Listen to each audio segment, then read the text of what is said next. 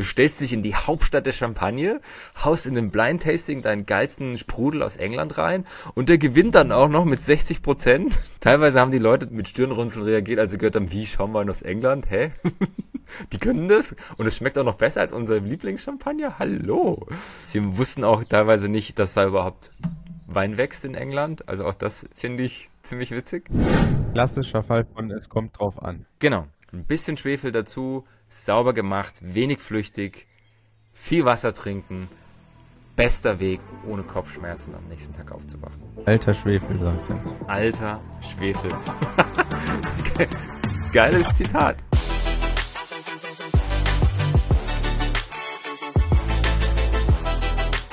Willkommen zur Pino und Pixel Podcast Folge Nummer 62. Der zweite Tag nach einer der freakigsten Folgen überhaupt. Sau cooles Feedback bekommen. Wer die Folge 61 noch nicht gehört hat, die ist zwar auf Englisch, ist allerdings ziemlich geil, hat nichts mit Wein zu tun, ist trotzdem für mich eine der coolsten Folgen, die ich hier geschnitten habe, mit den Insights zu den wichtigsten Soft Skills, die ich so brauche, im Unternehmen, so noch im Privatumfeld. Von den Interviews der Vicon, wer es noch nicht gehört hat, reinhören. Lukas, hast du sie dir schon angehört? Gestern Abend. Geil. Es sind tatsächlich nicht gelogen. Und? Ja, interessant. Elf Minuten. Gut investierte Zeit. Ja, elf Minuten. ja, ich äh, fand's krass, also dass du da tatsächlich so viele ähm, coole Leute vor die Kamera bekommen hast. Ich kann mich nicht mehr an die, die Skills erinnern. das ist okay, du findest sie in den Show Notes. Immer wenn ich auf irgendwelche Veranstaltungen fahre mit dem Ziel, Leute zu interviewen, mache ich natürlich vor Vorbereitungen. Wer ist alles dort? Wer macht wann Sinn abzupassen? Wie ist der Zeitplan von denen vielleicht getaktet? Siehst ja doch häufig, wie sie als Speaker oder so aufgehangen sind. Und dann komme ich dorthin und ich habe den ersten halben Tag bei jeder Veranstaltung immer dieses Thema, mich so zu pushen, auf die erste Person zuzugehen. Es ist nur diese erste Person, wo ich immer so ein bisschen dieses, jetzt gehst du den Leuten wieder auf den Keks-Ding hast. Ähm, und das zu vermitteln am Anfang ist gar nicht so leicht. Und ich mache es dann meistens so, dass ich auf jemanden zugehe, der sehr zugänglich ist, der nett ist, den ich vielleicht sogar kenne, mit dem ich befreundet bin. Und das ist dann dieser Kickoff. Und dann merke ich bei mir selbst, wie ich mutiger und mutiger werde, was dann am Ende dazu führt, dass ich mich an Securities vorbeidrücke, wie bei Stephen Bartlett, um dann einfach beim Laufen dieses Interview zu kriegen. Also kann ich jedem empfehlen, fangt an mit jemandem, der euch vertraut ist und werdet dann mutiger, traut euch und die Leute sagen euch dann schon, wenn ihr da irgendwo nicht rein dürft oder wenn das vielleicht zu ambitioniert ist, was ihr davor habt, probiert es einfach aus ist geil, macht Spaß, ist cool. Und das Schneiden ist auch geil. Interessanter Tipp eigentlich. Startet mit jemandem, der euch vertraut ist. Also ich hatte letztens eine ähnliche Situation. Ich habe mit denen angefangen, wo ich mir dachte, ist jetzt nicht so schlimm, wenn das in die Hose geht. So dass ich dann warm bin, wenn es an die wichtigen Leute geht. also das ist auf jeden Fall auch ein guter Tipp. Der Witz ist, da wird ja nie was in die Hose gehen. Also im schlimmsten Fall verhaspelst du dich, kannst deinen Teil nicht gebrauchen, die Leute gegenüber sind immer irgendwie verständnisvoll äh, äh, äh, und keiner der Menschen, die du interviewst, laufen dann über die Messe und sagen, da läuft so ein komischer Typ mit der Pinot-Cape rum, auf keinen Fall Interviews mit dem machen. Das passiert nicht. Das wird's nicht geben. Wir Menschen glauben viel zu häufig, dass sich andere Menschen Gedanken über uns machen. Passiert nicht. Ja, also ganz entspannt. Ich habe mich auch bei ein, zwei Interviews verhaspelt und who cares? Ja, schneid's einfach raus.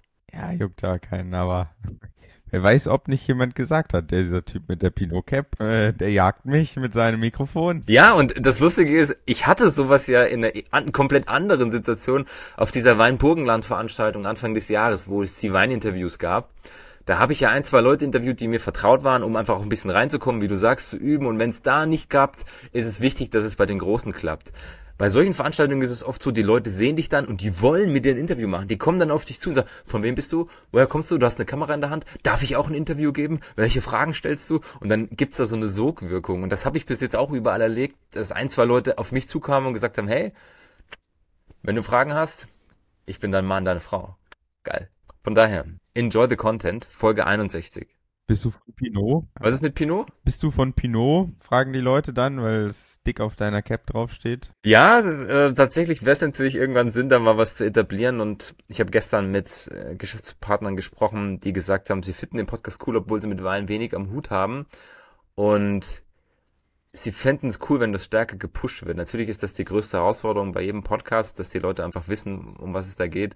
Ich werde mir Mühe geben, das mehr zu verteilen. Das ist mit dir, der gerade zuhört, die gerade zuhört, natürlich auch drin. Also wenn euch das taugt, was ihr hier hört, einfach teilen. Egal wohin, egal wie was. Wir freuen uns über alle, die zuhören. Wir machen das ja für euch und nicht für uns. Von daher. Ja, erstmal ein Rating abgeben, oder? Haben wir Ratings? Wie sieht's bei unseren Ratings aus? Da müssen wir mehr betteln. bitten, meint Lukas. Bitten. Ja, bitte. Also, wenn euch das taugt und auch wenn es euch nicht taugt, lasst uns Feedback da, gebt uns direktes Feedback, haut's auf Spotify rein, auf Apple Podcasts, auf YouTube. Ja, Daumen hoch ist cool, nur viel geiler ist es, wenn wir wissen, was wir noch dazu packen können, was uns Mehrwert bietet. Ich habe von Micha eine Frage bekommen, die wir in die nächste Folge mitnehmen werden. Also ja, bitte. Wir packen alles rein, was ihr wissen wollt. Sehr, sehr gerne. Ich habe von Kilian Input bekommen, was es in der Tech-Welt mit Wein zusammen, wo AI schon angewendet wird. Das wird die Folge 63. Äh, das wird mit reinfließen. Also immer herzlich gern. Wir sind dankbar für jeden Input. So. Und jetzt, mein lieber Lukas, starten wir rein in den Weekly Content. Okay, das erste Thema, was wir nun offiziell auf dem Schirm haben. Ein Londoner Sushi-Restaurant hat die Regelung herausgegeben, neben einem gewissen Dresscode, dass ich nicht mit übermäßigem Parfum auf meinem Körper in dieses Restaurant kommen darf, Schrägstrich soll. Was steckt da dahinter? Ich selbst habe seit ein paar Jahren die Vorgabe oder die Empfehlung, wenn ich Einladungen zu Tastings rausschicke, zu Veranstaltungen, lieber Gast, bitte achte darauf, drei Stunden vorher nicht zu rauchen, kein Kaffee zu trinken, kein Parfum aufzutragen oder sonstige Dinge in irgendeiner Form, die Geruch und Geschmack der Anwesenden oder von dir selbst verändern könnten. Das liegt daran, dass gerade äh, Kaffeekonsum oder Zigarettenkonsum dazu führen, dass meine Geschmacksnerven anders sind, dass ich einen Geschmack im Mund habe. Und wenn ich Parfüm trage, habe ich natürlich das Problem, dass das nicht nur ich selber rieche, sondern vielleicht auch die Leute, die in meiner Umgebung sitzen. Gleiches gilt natürlich für Zigarettenkonsum. Deswegen ist da immer die Empfehlung, lasst das bleiben. Und ein Londoner Sushi-Restaurant hat jetzt rausgegeben, mit Parfüm kommt ihr bei uns nicht rein. Also sie haben einen Dresscode rausgegeben, haben gesagt, hey, du kommst nicht raus, äh, nicht rein bei uns, wenn du Mützen auf hast, Sportkleidung trägst oder Sneakers anhast. Das heißt, ich bin quasi ich komm raus. Nicht rein, du kommst auch nicht rein. Wegen besser Spannend wäre, was passiert, wenn Celebrities gibt, die dort auftauchen, ob sie die auch nicht oh, reinlassen. Den Case hatten wir doch erst vor. Wer war das nochmal? Gary Vaynerchuk. Nee. Das ist nur ein Beispiel. Also wenn du dir Basketballspieler anschaust äh, von der NBA, heutzutage gehört es zum Lifestyle, dass du eine Chino trägst, einen Sweater trägst, eine Basecap aufhast. Sneakers haben längst den Einzug ins gehobene Business gefunden. Klar gibt's immer noch bestimmte Vorgaben, aber hey, was mache ich denn jetzt, wenn irgendein super famous Guy oder eine super reiche Dame vor meiner Tür steht und die sieht halt aus sporty aus? Schicke ich die dann weg? Ja, da war, ich meine, das hätten wir sogar hier im Podcast besprochen. Ja. Da war irgendein Restaurant, die haben irgendjemanden nicht reingelassen, weil er nicht. Australien. Ja, eigentlich muss man da durchziehen, sonst äh, wird man ja nicht mehr ernst genommen, ne? Was den Dresscode angeht. Ja, und ich meine, das ist natürlich auch jedem Restaurant selbst überlassen, was sie für bestimmte Vorgaben geben. Ich finde, beim Dresscode kann man das diskutieren, weil nur weil jemand vielleicht Sneakers trägt, heißt das nicht, dass er nicht mit Anstand essen kann, dass er nicht professionell unterwegs sein kann, was auch immer. Was ich halt hier wirklich sehr spannend finde, ist das Thema We kindly request that you refrain from wearing perfume. Also, wir fragen höflichst an, bitte tragt kein Parfum. Jetzt ist es bei denen natürlich so, das ist ja ein Sushi-Restaurant, da geht es nicht primär darum, ob das das Weinaroma beeinflusst, sondern Sushi arbeitet ja relativ viel mit Reis, der ähm, mit, dem, mit dem Reisessig behandelt wird und vielleicht auch mit Aromen, die relativ leicht sind. Also Sushi ist ja generell ein eher leichteres Essen, wenn man jetzt mal von California Rolls und so absieht. Deswegen ist Sushi ein unglaublich guter Partner für Champagner, für leichte Sprudel weil das sehr feine Aromen, sehr feine, leichte und Gerichte für sind. für Lugana. Und für Lugana, sehr gut aufgefasst in der letzten Folge, ja, genau. Auch da leichtere Weine, höhere Säure, passt sehr gut zusammen. Und natürlich ist es da wichtig, gerade wenn ich die Aromen aufnehmen will, die dann vielleicht nicht so super intensiv sind, dass ich selber nichts habe, was das Ganze drückt. Und deswegen hat dieses Restaurant das eingeführt und ich finde es einen saugeilen Move. Über den Dresscode können wir diskutieren. Ja, ich finde es auch interessant. Äh, also Jeremy kommt nicht rein. Stell dir die Diskussion an der Tür vor. We know you, Mr. Fragrance, but unfortunately we cannot let you in. Und was stand da? Äh, bitte kein äh, Spritz äh, Parfüm auftragen. Und Jeremy direkt one on the right, one on the left, one behind, one on top. Ungefähr, ja. Eigentlich ist das doch auch generell bei Kaffee beispielsweise. Neutralisiert Kaffee nicht den Geruch? Weil du hast vorhin Kaffee erwähnt, vom Geschmack her, aber vom Geruch neutralisiert Kaffee noch, oder? Jein, also Kaffee kann andere Gerüche überdecken. Das ist der Grund, warum das früher oft beim Drogenschmuggel eingesetzt worden ist. Die haben da halt die Päckchen dann im Kaffee verbuddelt.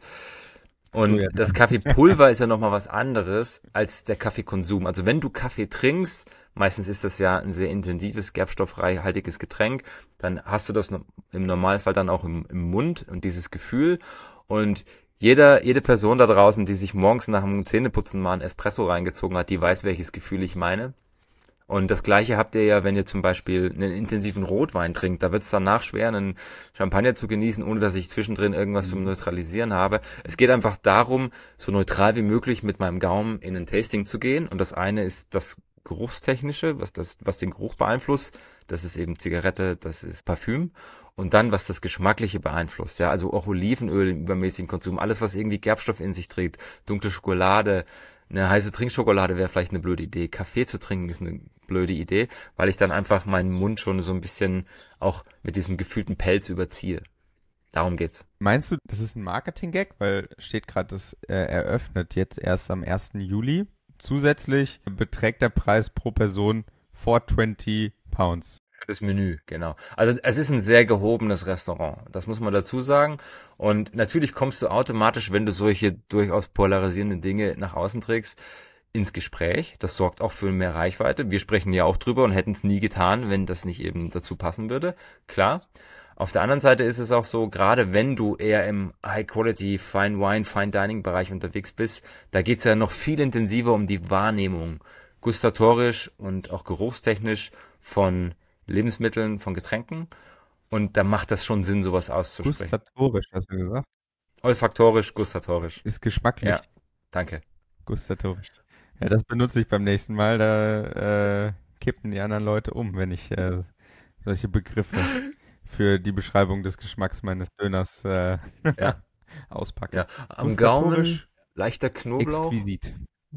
ich habe direkt Hunger auf Sushi. Also ich habe mir das gerade so vorgestellt, auch, weißt du, wenn man nichts vorher, keine anderen Geschmäcker im Mund hat, dass man dann den, das Sushi intensiver schmeckt. Das habe ich mir vorgestellt und den Geschmack, den schmecke ich immer noch. Jetzt Sushi, nice. Yes, sehr gut. Bleiben wir in der Gastronomie unterwegs.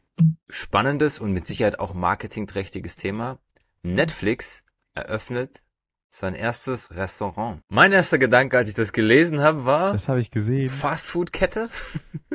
Fette Bildschirme an der Wand oder an deinem Platz, wo du dir deine Serie ausgucken und währenddessen essen kannst. Und nur wo ich den Titel gelesen habe, habe ich angefangen zu recherchieren, wie schlecht es ist, wenn man, während man isst, abgelenkt ist. Also es gibt so Studien, dass dein Sättigungsgefühl nicht so bedient wird, wenn du parallel arbeitest, äh, Fernseh schaust, was auch immer.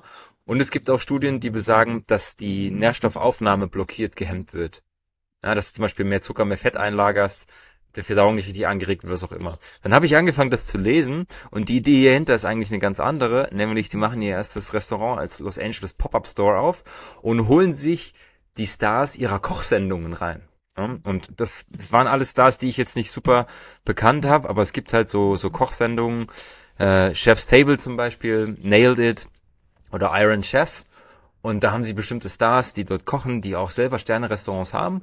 Und die holen sie quasi dorthin, wo ihre Menüs, ihre Angebote verkauft werden. Das ist so die Idee hinter dem Restaurant. Was hältst du davon? Ich find's cool. Zu hingehen? Also, das ist ein Pop-Up-Store erstmal, ne? Also ich weiß ja nicht, wie lang das hält, ob das jetzt eher so Marketing-Ding ist, um äh, die, äh, um Marketing für die Kochshows zu machen. Ob ich hingehen würde, Weiß ich nicht. Wenn ich Fan von der Serie bin, dann wahrscheinlich. Auch äh, wenn ich in der Nähe wohne. Aber ich würde jetzt nicht rüberfliegen, um da äh, was essen zu gehen. Geh mal weiter runter. Kann man dann noch sehen, was da. Ach so, da guckt man auch, guckt man da Serien? Screen to Table Experience. Screen to Table Experience wird sicherlich irgendwann mal in eine andere Richtung gehen. Hier geht's darum, da ist das Menü, da ist der Typ dazu. Ne, stand da. Da gibt's das Essen. Ein Stück hoch?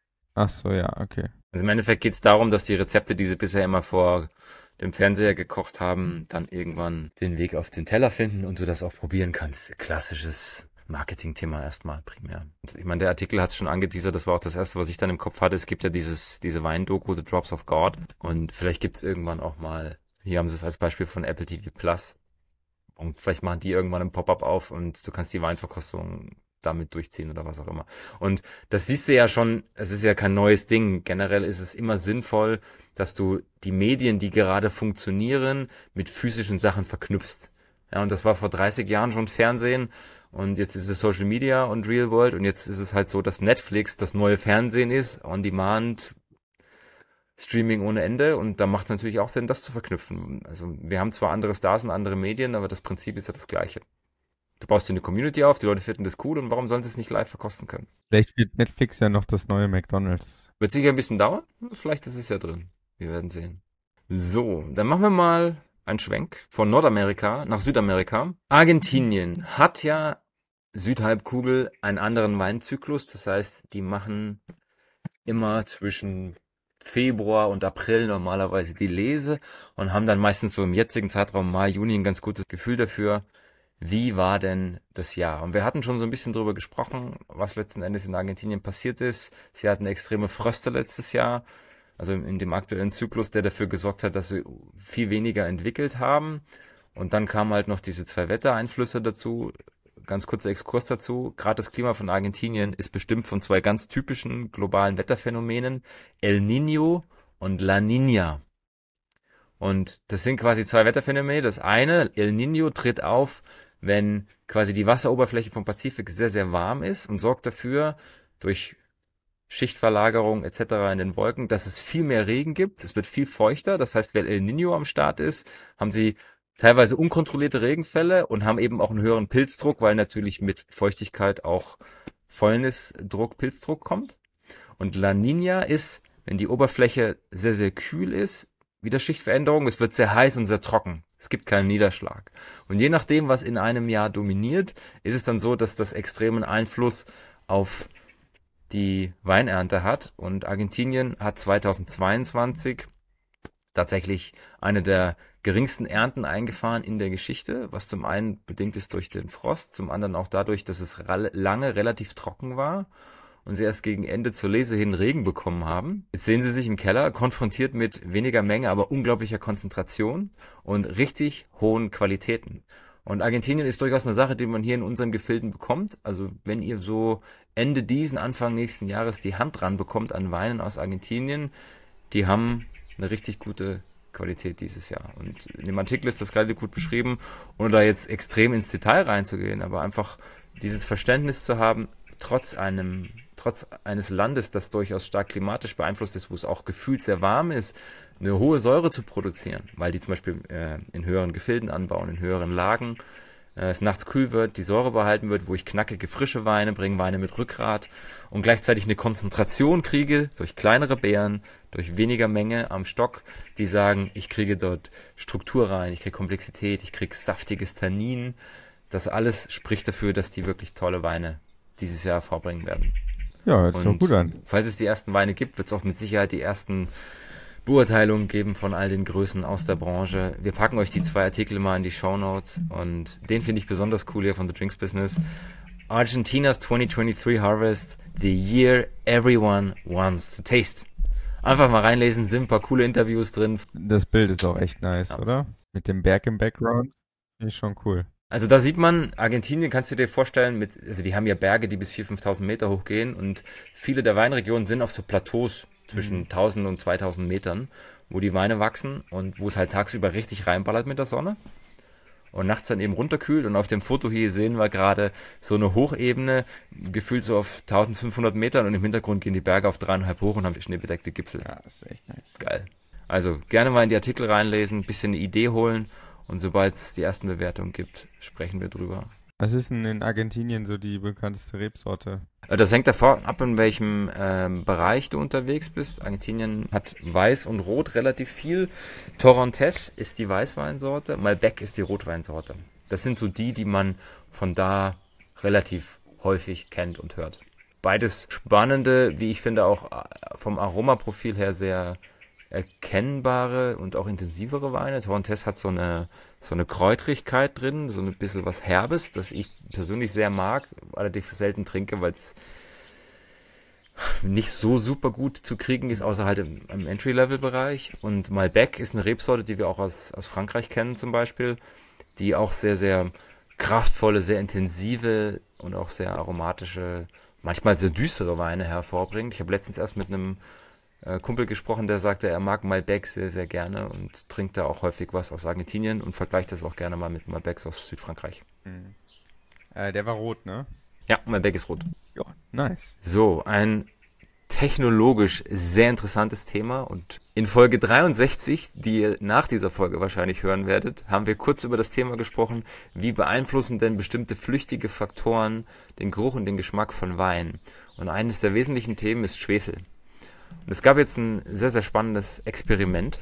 Eine Firma, die sich mit intelligenter Oberflächenbehandlung beschäftigt hat und herausgefunden hat, wenn ich Gold nehme, Goldstaub, habe ich die Möglichkeit, dass ich Schwefelpartikel binde und insbesondere diese flüchtigen Schwefel dadurch loswerden kann. Kurzer Exkurs nochmal dazu. Flüchtiger Schwefel entsteht je nachdem, wie ich im Weinbau arbeite, wie ich mit Schwefel bereits arbeite, im Weinberg, während der Lese, während der Weinbereitung und dann auch für die Konservierung. Der gebundene Schwefel ist per se der gute Schwefel, natürlich auch nur in bestimmten Mengen sinnvoll. Und flüchtiger Schwefel äußert sich dadurch, dass er eben in der Nase und auch im Gaumen wahrgenommen werden kann. Da kommen dann häufig so Aromen, auch Fehlaromen rein, die von so einer leichten Schwefeligkeit, die man vielleicht kennt, wenn man mal an einem Vulkan lang äh, spazieren geht, bis hin zu faulen Eiern. Das ist so das andere Extrem. Und das sind oft Dinge, die ich nicht unbedingt haben will. Und diese Studie hat jetzt rausgefunden, hey, mit Goldpartikeln kann ich das Ganze binden. Was ist da passiert? Das Australian Wine Research Institute hat so eine Plasmapolymerbeschichtung entwickelt, wo ich dann diese ganz kleinen Partikelchen binde und dann habe ich 45 Prozent des freien Schwefelwasserstoffs aus dem Wein bekommen. Immobilisierung. Heißt das Immobilie, weil sie nicht mobil ist? Ach du Scheiße. Möchtest du, dass ich das drin lasse in der Folge? Kannst du rausschneiden. Aber ist dir das bewusst gewesen? Ein richtiger uh, Moment gerade. Ja. Habe ich nicht auf dem Schirm gehabt.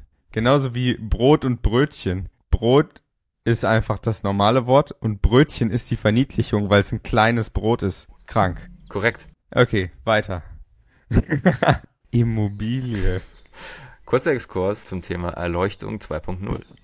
Ja, also sehr, sehr spannendes Thema, mm, das sicherlich, wenn das eine Sache ist, wo ich sage, mittelfristig wird das massengesellschaftstauglich für normale Unternehmen auch finanziell bewerkstelligbar, wäre es eine Option, klar.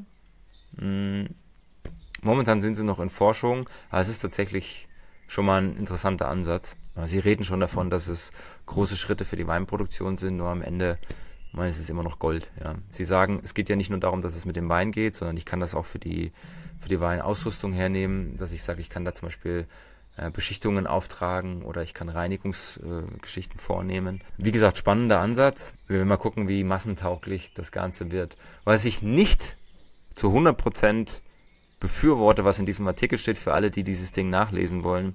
Hier oben steht, wenn der Kopf nach einem ausgedehnten Abend mit viel gutem Wein brummt, liegt es an der Qualität des Weins, der schieren Menge oder an denen im Wein enthaltenen Sulfiten. Das ist ein Fragezeichen dahinter. Ich wollte gerade sagen. Das Gute ist, sie sagen, hey, da scheiden sich die Geister. Insbesondere steht fest, dass die Sulfite für unangenehmen Geruch verantwortlich sind, sagen wir es mal so, genau.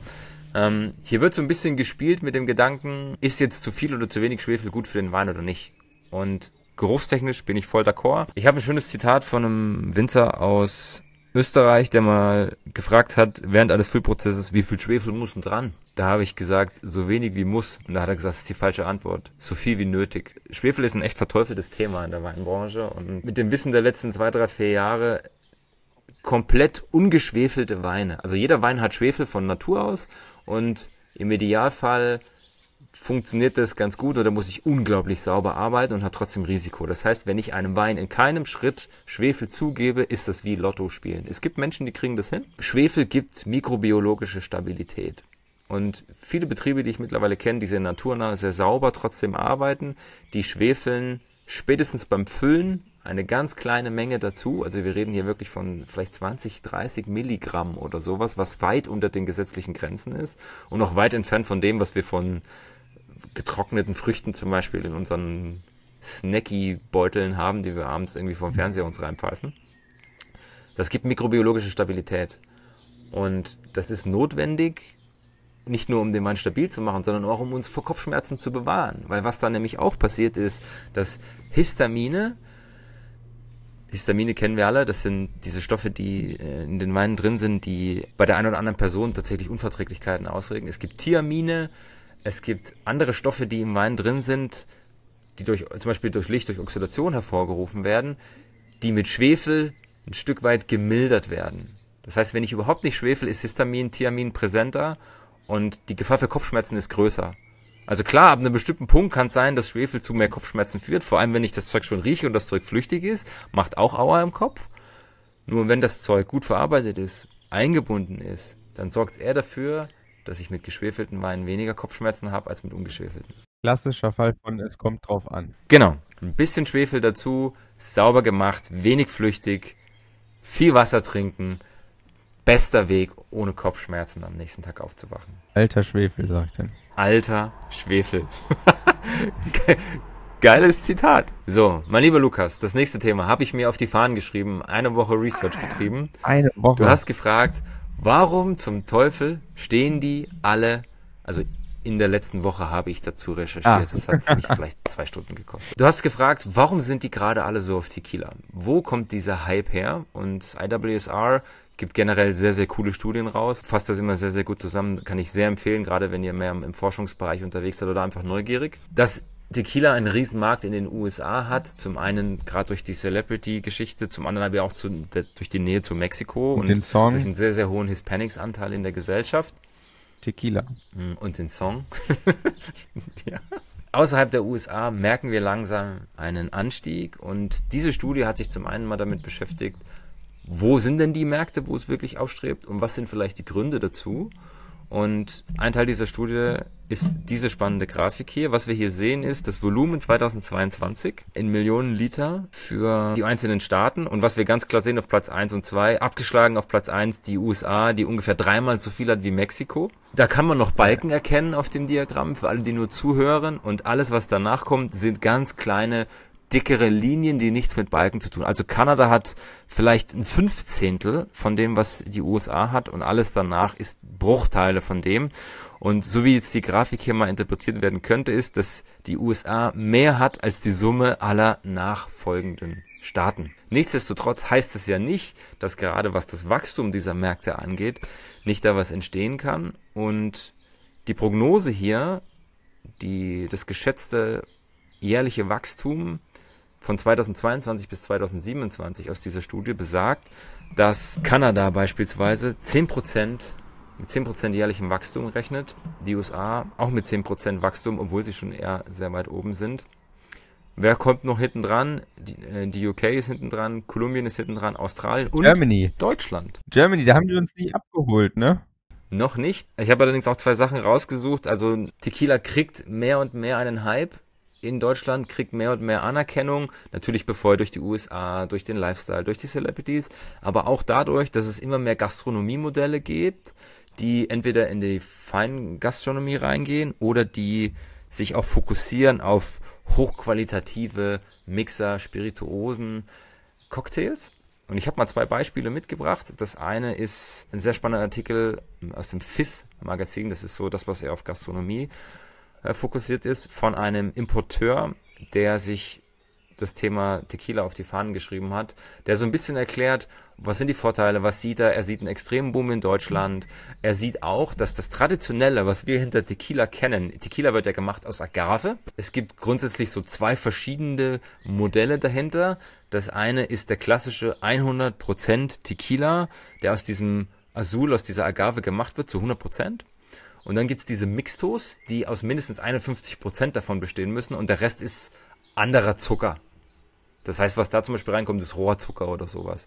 Und der Herr hier, Michael Steiger, finde ich sehr cool, hat beleuchtet, die Leute, die sagen, sie wollen was qualitativ Hochwertiges trinken, im Bereich Tequila, die gehen weniger danach, ob das jetzt unbedingt zu 100% aus dieser Agave gemacht ist. Die gehen vielmehr danach, hat es vielleicht was mit der Marke oder vielleicht mit Mexiko zu tun. Also er merkt, dass die Leute viel stärker nach einem mexikanischen Tequila fragen, weil das für die Leute nach Authentizität riecht und auch danach schmeckt, als zu sagen, ich habe 100%, die vielleicht von woanders kommen. Das heißt, diese Mixtos, die kommen immer mehr in in die Kultur mit rein, in den Genuss mit rein. Die sind auch natürlich günstiger, weil natürlich mhm. Rohrzucker ein günstigeres Grundproduktionsmittel ist. Und das hat er sehr, sehr schön beschrieben. Das ist in diesem Artikel drin.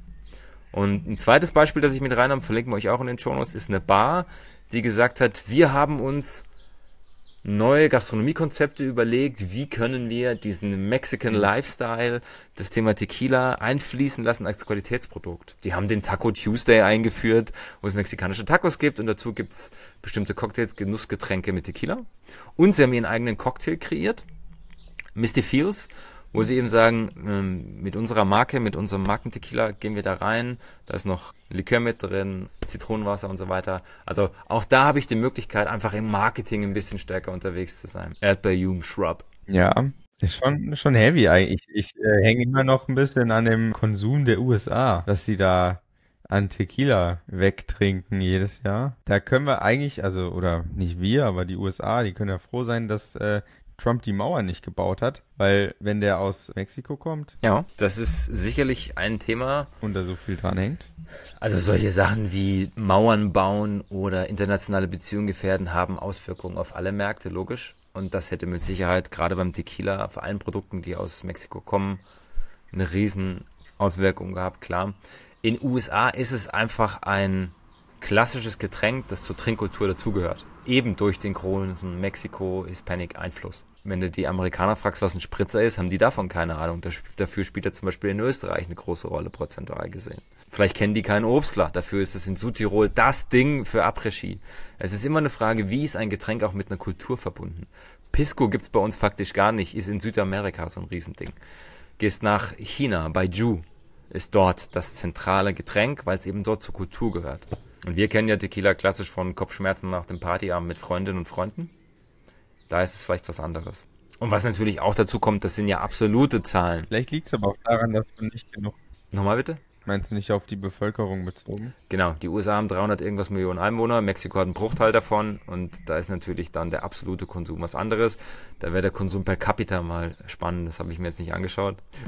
Spannende Notiz am Rande hier unten links. Russia is excluded from this chart.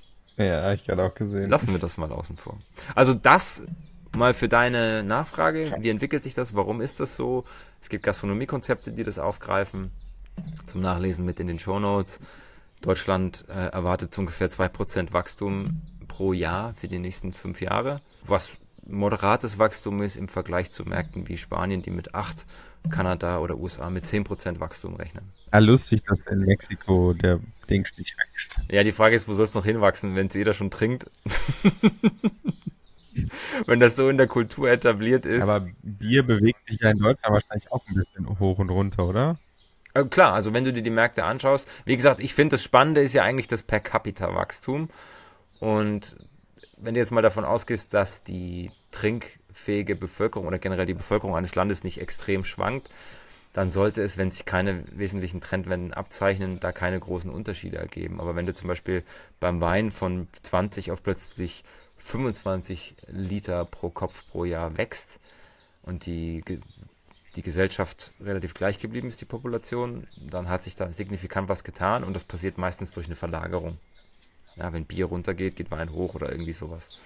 Je nachdem, in welchem Bereich du unterwegs bist. Und das gibt, also das sieht man sehr häufig in, in Jahren, wo es so Skandale gibt in irgendeiner Branche. Also wenn du im Wein, im Bier, in Spirits irgendeine Verschmutzung hättest, die sich relativ breit über die Branche erstreckt, siehst du ganz klassisch Einbrüche.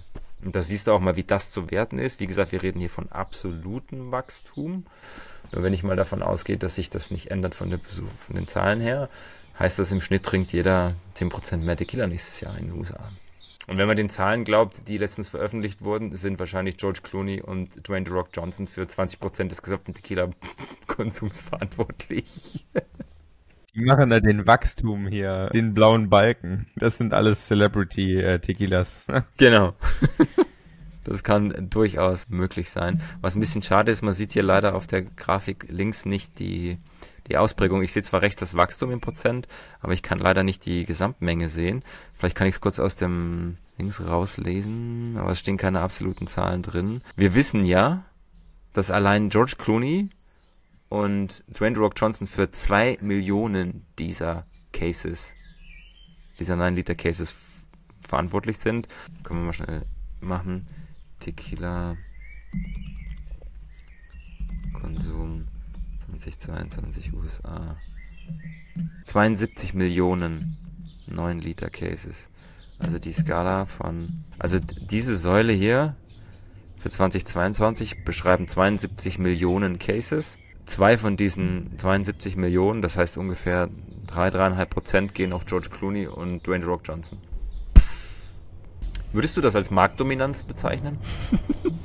das ist schon krass. Ja, eigentlich schon. Ne? Eigentlich ist es schon. Ja, ich, wir wissen ja nicht, wie viel. Was ist denn die? Wie heißt denn die Tequila-Marke? Die mit dem Hut? Ja, die haben wahrscheinlich alle einen Hut, ne? Sierra? Ja, ja, genau, die meine ich. ja, die haben alle einen Hut. Und du weißt, wofür der Hut da ist, oder? Ähm, zum Flasche aufziehen? Nein. Um die Zitrone auszupressen für den Saft. Ne, echt jetzt? Ah, Krass. Und dann kannst du das Salz noch mit drauf machen. Also, ja. Ah, das wusste ich nicht. Aber für Zitrone ist es eigentlich ziemlich äh, klein, oder? Das ist eher eine Limettenpresse. Mini-Zitronen. Für die guten Bio-Zitronen ist es nichts. So, jetzt pass auf. Du hast gerade gefragt, merken die das vielleicht im Bierkonsum? Ich habe eine Meldung gelesen, die hat mich völlig umgehauen. Wir haben ja letztens schon mal darüber gesprochen, dass Bill Gates in Heineken investiert hat, ja. Bill Gates hat vor vielen Jahren mhm. ein Startup unterstützt, das sich mit der Wasseraufbereitung von Brauchwasser beschäftigt hat, weil wir ja wirklich. Von was? Von? Von Brauchwasser, von Abwasser. Von Brauchwasser, ja, ja. Genau. Und es gibt so eine Vorgabe, insbesondere in der USA, dass du kein wiederaufbereitetes Wasser für bestimmte Lebensmittel verwenden darfst, sondern das muss alles Frischwasser sein. Sie haben jetzt ein Wastewater Beer herausgebracht, so als Test und beschäftigen sich jetzt gerade damit, in welchen Märkten, in welchen Ländern, Texas ist gerade so ein bisschen vorne dran, können wir Produkte auf den Markt bringen mit wiederaufbereitetem Wasser. Zum Hintergrund, die Firma, die Bill Gates da unterstützt hat, hat Wasser, das ähm, aus Abflüssen und so weiter kam, aufbereitet, hat wissenschaftlich nachgewiesen, dass sie mindestens das Sauberkeitslevel, wenn nicht sogar darüber hinaus, von klassischem Frischwasser haben. Das heißt, teilweise ist das Zeug sogar noch sauberer als das, was eh schon reingeht. Und jetzt haben sie dieses Epic One Water Brew herausgebracht. Und das ist eben nur aus Abwasser hergestellt. Nach den ersten Tests, äh, sie haben es also in öffentlichen Verkostungen, haben sie es reingegeben, haben die Leute gefragt, wie schmeckt euch das, taugt euch das, haben sie festgestellt, okay, das schmeckt ihnen auch, sie kriegen das auch nicht raus. Und jetzt müssen sie eben prüfen, wie weit ist das möglich, dass ich mit Recycled Water, nennen die das, wieder aufbereitetem Wasser, Lebensmittel produzieren dürfen. Texas und Arizona sind so die Vorreiter und die nächstgrößeren Staaten, bei denen das auch im Gespräch ist, sind California, Colorado und Florida. Warum ist das jetzt so spannend? Also zum einen ist es natürlich so, dass wir wissen, dass wir ein ernsthaftes Wasserproblem kriegen werden in den nächsten Jahren. Wasser wird das Gold der Zukunft sein, weil wir mit steigender Anzahl an Menschen auf dem Planeten, viel Wasserverschwendung, wachsende Industrie, ein echtes Wasserproblem kriegen. Es decken sich viele, warum ist das jetzt so relevant, weil es ist doch bloß Bier und Bier, ein Liter Bier ist halt ein Liter Wasser. Pustekuchen. Was glaubst du, wie viel Liter Wasser gehen in die Produktion, also von Wachstum der Pflanzen bis zum Abschluss, bis das Bier im Fass, in der Dose, im Becher ist? Keine Ahnung, also mit Hopfenanbau und sowas. Also oder rein auf die Verarbeitung bezogen. Ich, Alles. Für die Landwirtschaft ist ja eigentlich egal, wo das Wasser herkommt, oder nicht? Da kannst du auch Gülle drüber kippen. Das wird ja auch, da sagt ja auch keiner, ja, das ist hier kein Frischwasser. Also du kannst natürlich Regenwasser nehmen, das du irgendwo auffängst. Gülle? Du darfst Gülle über dein Feld kippen, aber kein Abwasser? Nein, nur wenn du Wasserbedarf bei Pflanzen hast, muss das Wasser ja irgendwo herkommen. Gülle ist ja natürlicher Dünger. Ja, ja, ja. Und das Wasser, was du dann nehmen kannst, ist eben, das heißt ja immer, so und so viel Prozent der Erde sind, 70 Prozent der Erde bestehen aus Wasser. Das ist toll, nur damit kannst du nichts also durch den Salzanteil kannst du damit auch nichts gießen. Das ist toxisch für die Pflanzen, für den Boden. 100 äh, Liter. Kommt schon mal in diese Richtung. Du hast zwei der spannenden Dinge angesprochen. Das eine ist natürlich für die Produktion. Es gibt unterschiedliche Zahlen, die du so überall hörst, aber die meisten der Branche sind sich einig, dass man für die reine Produktion, wenn der Hopfen schon da ist, zwischen drei bis fünf Litern Wasser für den Liter Bier braucht. Das heißt ungefähr das Fünffache brauche ich an Wasser, um das Bier zu produzieren, wenn der Hopfen schon da ist. Je nach Region, wo ich den Hopfen anbaue, brauche ich aber zwischen 100 und 500 Litern Wasser pro resultierendem Liter Bier. Das ist krass. Hm. Das ist krass. Ja gut, ich denke gerade hier bei Abwasser, ne, da kannst du halt, da ist ja auch Shampoo und so drin. Das kannst du halt nicht aufs Feld kippen. Es kommt ja nicht nur auf Bioabfälle, sage ich mal, an, sondern ähm, auch auf Gel, Shampoo, Rohrreiniger, ähm, alles Mögliche. Ja. Ich habe hier mal eine Studie rausgeholt, die ist schon ein bisschen älter. Das war aber die, wo ich sage, das sind tatsächlich die verlässlichsten und best recherchierten Zahlen. Es gibt viele andere Quellen, die aber tendenziell eher aus der Wirtschaft kommen, wo nicht so viel Studien dahinter stellen, sondern eher Erhebungen. Die ist ziemlich gut gemacht ähm, von der Vereinigung des deutschen Gewässerschutzes. Die haben 2010 erhoben, dass wir für einen Liter Bier ungefähr 300 Liter Wasser in, der gesamten Proze in dem gesamten Prozess brauchen. Und für einen Hektoliter Bier für, die, für den Brauprozess brauchen wir ungefähr 5 Hektoliter, das heißt ein Liter Bier, 5 Liter Wasser. Ist das, was wir gerade besprochen haben. Und diese Karte hier, die finde ich sehr, sehr spannend. Auf dieser Karte ist zu sehen, ähm, wie viel Wasserverbrauch die einzelnen Länder haben, absolut gesehen. Im Jahre 2009 ist das. Und was man hier auf der Karte sehr, sehr gut sehen kann, da sind alle Länder der Erde drauf. Und je dunkler die Farbe, desto höher ist der Wasserverbrauch. Und was man hier ganz klar sehen kann, ist, dass die USA und China dunkelblau sind. Das heißt, das sind offensichtlich die, die das meiste Bier produzieren, das meiste Bier anbauen und auch brauen. Und wir reden hier von mehr als einer Milliarde Hektoliter Wasser. Nur für die Bierproduktion in einem Jahr das kaputt machen. Und wenn du dir jetzt überlegst, dass das alles Frischwasser ist, weil es ja teilweise auch so vorgegeben ist, und du hast die Chance, das Abwasser zu recyceln und das dann wieder in den Prozess der Produktion zurückzuführen, ist das eine Sache, die langfristig definitiv einen großen Umschwung bewirken und große Veränderung mit sich bringen kann. Okay, so, wir haben noch drei Themen. Ich habe ein ziemlich cooles Marketing-Thema dabei. Und zwar, ich muss kurz ausholen. Also der Titel dieses Dings ist The Judgment of Reims. Chapel Down goes to Champagne and wins Test. Eine der wichtigsten Dinge, die in der Weinbranche zu einem Umbruch geführt haben, gerade im Qualitätsbereich, war The Judgment of Paris. Das war in den 70er Jahren, wo in der Blindverkostung Weine aus Napa Valley angetreten sind gegen Weine aus Bordeaux. Und die haben das Blind Tasting gewonnen.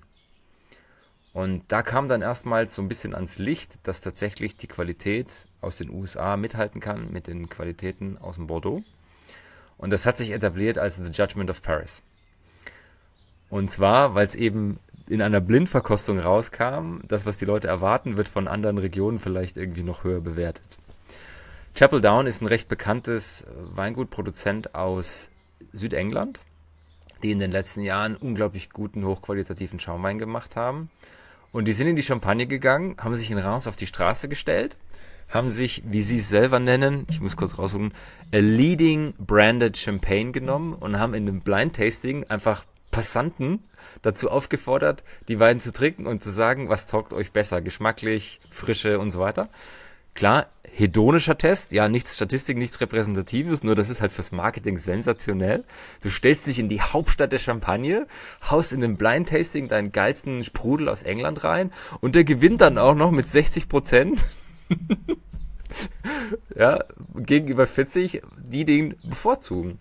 Und die äußern sich eben dadurch, dass er sagt, der ist frischer, der ist knackiger, der ist, ähm, der hat dieses hefig-fruchtige am Gaumen und sensationelles Marketing. Sie haben sich so ein bisschen getarnt. Chapelle en bas haben sie es genannt, ja, Chapel Down, französisch umgemünzt, Chapelle en bas. Und also mega geiler Move, lässt sich super vermarkten, kommt super bei den Leuten an, kannst du für den Content benutzen. Teilweise haben die Leute dann so ein bisschen mit Stirnrunzeln reagiert, als sie gehört haben, wie Schaumwein aus England, hä? die können das und es schmeckt auch noch besser als unser Lieblingschampagner, hallo. Sie wussten auch teilweise nicht, dass da überhaupt Wein wächst in England, also auch das finde ich ziemlich witzig. Und wie gesagt, sensationelles Marketing-Ding, sensationelle Kommunikation. Natürlich zeigt so ein bisschen A das Potenzial aus der Ecke und B wird sicherlich auch viel für kontroverse Diskussionen führen in den nächsten Jahren es ist immer wieder krass, wie viel das Priming ausmacht, ne? Wenn du vorher irgendwelche Informationen reinstreuselst und die Leute, die spinnen sich in ihrem Kopf irgendwas zusammen. Das ist richtig krank. Inwiefern, wie meinst du? Alle denken, ja, okay, der ähm, Wein, der daher kommt, der schmeckt immer gut. Der Wein, der äh, von da kommt, der ist eher nicht so gut. Und dann geht man auch so in die in die Annahme rein, wenn man Wein trinkt. Genau, also das ist so dieses Consumer Bias, dass ich sage, ich bin beeinflusst von den Stories, von dem Wissen, das ich habe, von den Geschmacksbildern. In dem Tasting hier hast du blind einfach zwei Gläser bekommen, solltest sagen, welcher schmeckt dir besser. Dann haben die Leute gesagt, Glas A zu 60 Prozent, A war dann der Engländer, B zu 40 Prozent war Champagner. Nur danach haben sie es erst aufgelöst. Also die Leute waren vorher nicht beeinflusst, sondern die sollten sagen, was taugt ihnen besser. Ja, ja. Die waren dann nur überrascht, dass das Zeug aus England Was meinst kommt. du, wie es gewesen wäre, wenn das von Anfang an offen gewesen wäre? Mit Sicherheit andersrum. Ah ja, Champagner. Mit Sicherheit. Genau, das glaube ich 100 nämlich auch. Deswegen machst du sowas ja blind. Und deswegen finde ich es einen geilen Marketing-Move. Ich meine, wahrscheinlich hätten sie es nicht kommuniziert, wenn es 30-70 gewesen wäre, ja. Oder vielleicht hätten sie es anders verpackt. Wahrscheinlich haben sie sogar gehofft, es wäre noch mehr. Aber ich finde es geil, das so zu machen und das so zu vermarkten. Das ist fett. Das ist echt geil. Also das zum Thema Marketing. Anderes Ding noch zum Thema Marketing. Wir beide haben schon drüber gesprochen in der letzten Celeb Corner. Rod Stewart hat ja seinen eigenen Scotch gemacht, seinen eigenen Whisky. Und ich hatte mich ja damals registriert für diese Kampagne. Hintergrund der Sache ist, er produziert nicht nur seinen eigenen Scotch, sondern er gibt auch tausend signierte Flaschen per Zufall adressiert raus. Das ist der, einer der besten Marketing-Funnels, durch die ich in den letzten Monaten gelaufen bin. Also ich habe mich eingetragen, ich bin an die Hand genommen worden, da gab es dann E-Mails. Äh, ich schau mal schnell, hier, das ist die letzte, das kam gestern. A Rascal of a Thing ist, die, ist der Name des Produkts und der Kampagne. Wolfies ist die Marke. Pre-sale starts tomorrow. Set your alarms. Wolfies is coming. Ja, morgen um 6.55 Uhr, also heute 7.55 Uhr unserer Zeit, kriegst du deinen Pre-Sale-Code und zwar nur, wenn du registriert bist. Und dieser Code kam und ich bin sofort auf die Webseite gegangen und habe mich durchgeklickt und es ist geil gemacht. Es gibt eine coole Story dahinter. Ich kann nur die Flasche kaufen oder ich kann die Flasche mit 25 Bierdeckeln dazu kaufen. Und sensationell gemacht, auch marketingmäßig zum Thema Merch noch spannend. Welchen Merch würdest du klassischerweise erwarten, wenn du ihn überhaupt erwarten würdest, bei einer Flasche Whisky? Keine Ahnung. Merchandise, klassisch T-Shirts, Pullover, irgendwie sowas, oder? Ja, eigentlich schon. Oder Gläser vielleicht in dem Kontext. Gläser, genau. Also, Ja. Also Gläser würden Sinn machen, T-Shirts würden Sinn machen. Ne? Sehen wir hier. So, viel geilerer Move. Wann trinkst du denn Whisky und mit wem? Trinkst du mit deinen Buddies, Kneipe, verruchte Atmosphäre? auf einer Party, Partyhüte. Partyhütte wäre eine Option, aber so halb legal, vielleicht in so einem Hinterzimmer so eine Spieloase. Also, warum nicht eine Trucker Cap? Spielkarten, sensationell. Und ich bin mir sicher, dass das der Running Gag ist. Das Ding hat eine niedrige Marge, lässt sich günstig produzieren, durchlaufender Posten. Geil. Ne? Also das Marketingkonzept dahinter ist, finde ich, sehr, sehr gut durchdacht. Und es sieht auch cool aus. Sieht eigentlich. sehr cool aus. Äh, diese, also man sieht's hier, die kosten 20 Dollar, diese Untersetzer. Und wenn ich jetzt auf dieser Liste bin, auf dieser Presale-Liste, dann kriege ich die Flasche für 35 Pfund, also 41 Euro ungefähr. Und ich krieg für 48 Euro, also sprich für nur 6 Pfund mehr, kriege ich diese Untersetzer dazu und kann die dann kaufen. Einziger Nachteil für mich jetzt als in Deutschland lebende Person, 30 Euro Versandkosten. Das tut mir weh, deswegen habe ich ihn noch nicht bestellt. Ich gebe es ehrlich zu, wenn das günstiger gewesen wäre, 10 Euro oder sowas, ich hätte es bestellt, einfach um diesen ganzen Funnel komplett bis zum Ende zu rennen. Aber 30 Euro war mir dann doch zu viel für den Versand. Ich habe jetzt mal einen Freund angeschrieben. Dominik, du wirst es wahrscheinlich hören, weil du den deutschen Podcast nicht hörst, aber falls du es annimmst, ich lasse das Ding zu dir schicken und nimm's mit, wenn ich im Oktober drüben bin. Fände ich mega geil. Wenn der Ja sagt, dann lasse ich es zu ihm schicken. Also ich will einfach so komplett durch den Funnel durchlaufen. Das wird im Juli dann verschickt. Vielleicht habe ich auch Glück und krieg was Unterschriebenes. Aber aus Marketing-Sicht ist das sehr, sehr gut gemacht. Es ist ansprechend. Es trifft die Leute da an diesem Nerv. Es spricht mich als Zielgruppe sehr gut an, obwohl ich jetzt nicht der super Whisky-Trinker bin. Ich finde die Merch-Idee super cool gemacht. Die Kommunikation ist geil, die Farben sind cool. Ich finde irgendwie, das hat so ein klassisches Ami-Ding. Also wenn ich mir das so anschaue, also es sieht einfach komplett nach Ami aus, oder? Durch die Farben oder Ja, ja, auch. Kennst du, er ist immer, also, ich weiß nicht, ich war nicht, noch nie in Amerika, aber ähm, auch wenn man auf so US-Only-Seiten ist, die sehen immer gleich aus. Und die haben so einen klassischen Ami, das sieht einfach, das ist einfach eine Stilrichtung irgendwie. ist es mal aufgefallen? Ja, weil du. Das passt so ein bisschen rein. Wir haben ja schon so ein bisschen drüber gesprochen, dass, als ich damals äh, nach dem Trip von den USA, das ist Folge 55, meine ich, haben wir ja die USA so ein bisschen verglichen mit Deutschland, wo du diesen für mich prägenden Satz rausgehauen hast, was der Unterschied zwischen dem German und dem American Dream ist. Und die amerikanische Bevölkerung ist einfach viel offener für Marketing. Die sind generell offener, was Gespräche angeht, werden dadurch ja manchmal als oberflächlich bezeichnet. Nur Marketing kommt bei denen ganz anders an. Das wird bei denen viel mehr aufgenommen. Das heißt, da sind auch knalligere Farben drin, das sind so richtige Hooklines, die die Leute greifen, also so Bildzeitungscharakter. Und wir sind da generell, gerade im zentraleuropäischen Raum, eher so ein bisschen skeptischer. Also wenn du sowas siehst im deutschen Raum, dann ist das so, ja, kommt schon wieder so ein Marketing-Ding aus den USA rüber. Wir kommen langsam in diese Richtung, weil durch TikTok, durch Social Media generell viel da befeuert wird. Wir auch sehr stark in der Amerikanisierung unterwegs bin.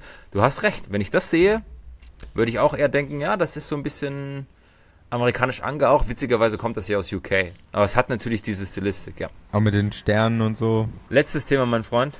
Celebrity Corner.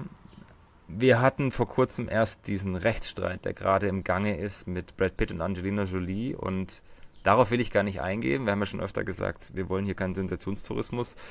Es gab da viele Dinge und es gibt schon wieder in, in Drinks Business einen Artikel The War of the Rosé. Wer die Story dahinter wissen will, der kann sich neben diesen ganzen Artikeln, die sich damit beschäftigen, mal in was anderes reinschauen. Und zwar gibt es eine Institution, die heißt Vanity Fair. Und natürlich geht die jetzt bis zum heutigen Tag. Wo ist der aktuelle Stand von Miraval? Wie geht das vielleicht aus? Wie stehen die Chancen, dass wer diesen Fight gewinnt? Brad Pitt und Angelina Jolie streiten sich ja jetzt gerade darum, wer welchen Anteil hat. Durfte sie ihre Anteile an Miraval verkaufen? Miraval ist eine der krassesten, größten Marken, insbesondere im Rosé-Bereich in der Weinwelt. Nehmt euch eine Viertelstunde Zeit und lest diesen Artikel. Das, da, da ist die komplette Historie geschichtlich betrachtet für die Marke beschrieben. Wie ist die Marke entstanden? Wie ist das Mysterium entstanden? Wie ist das Marketing entstanden? Wie, also geschichtlich gesehen und aus Marketing-Sicht ist das ein absolutes Must-Read für mich. Es ist einer der besten Artikel, die ich in den letzten Jahren gelesen habe. Nicht nur wegen der Recherche, sondern auch um zu verstehen, wie kann ich quasi aus dem Nichts eine Marke aufziehen, die so eine Strahlwirkung hat? Welche Rolle spielt es denn, in eine bestimmte Region zu gehen, mit einer bestimmten Weinstilistik, wenn zwei Celebrities wie, wie Brad Pitt und Angelina Jolie dahinter stehen? Was ist das für eine Entscheidung zu sagen, ich gehe von dem klassischen Winemaking weg und hole mir jemanden wie Marc Perrin da rein, der eine Rieseninstitution ist? Was hat ein solches Netzwerk für eine Auswirkung? Was hat das für einen Sogeffekt, dass dann Typen wie George Clooney und wie sie alle heißen, da plötzlich in die Region kommen und in ihre eigenen Weingüter aufbauen? Also aus Markensicht, aus Marketing-Sicht, sensationell. Wenn ihr Fans seid von Brad und Angelina oder auch nur von einer Partei, lest das Ding. Wenn ihr Fans vom französischen Wein seid, lest das Ding geschichtlich interessiert. Also ich, für mich gibt es keinen Grund, diesen Artikel nicht zu lesen. Das ist eine Viertelstunde und das ist einfach jede Minute wert. So, mehr sage ich nicht Investigation dazu. steht oben drüber. Vanity Fair ist dafür bekannt. Hört sich auch an, als würden die das richtig... Ja. Also erstmal Investigation und dann rechts, ich, also im Video kann man sehen, der Scrollbalken ist mini. Der ist super winzig. Das ist super viel, oder?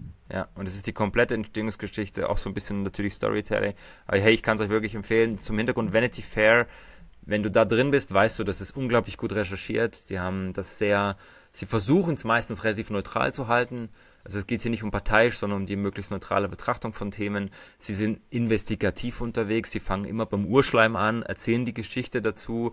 Man merkt auch, wie das geschrieben ist, so nach dem Motto, wir haben den und den interviewt und er hat gesagt, dass es so und so ist, ne? ohne Wertung und so weiter. Also das ist wirklich gut recherchiert, gut geschrieben, das hat Klasse, das hat Stil und es ist, wie gesagt, jede Minute wert. Einfach reinlesen.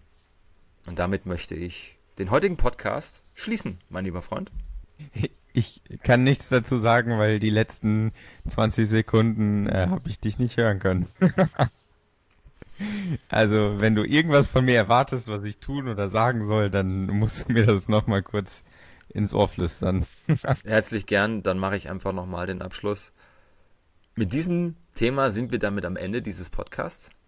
Ich danke dir für deine Zeit. Wir haben jetzt doch sehr viel geschafft, sehr viel aufgenommen. Das reicht für Content für zwei Folgen. Und jetzt wünsche ich dir und euch da draußen ein wundervolles Wochenende. Ja, vielen Dank. Von mir auch.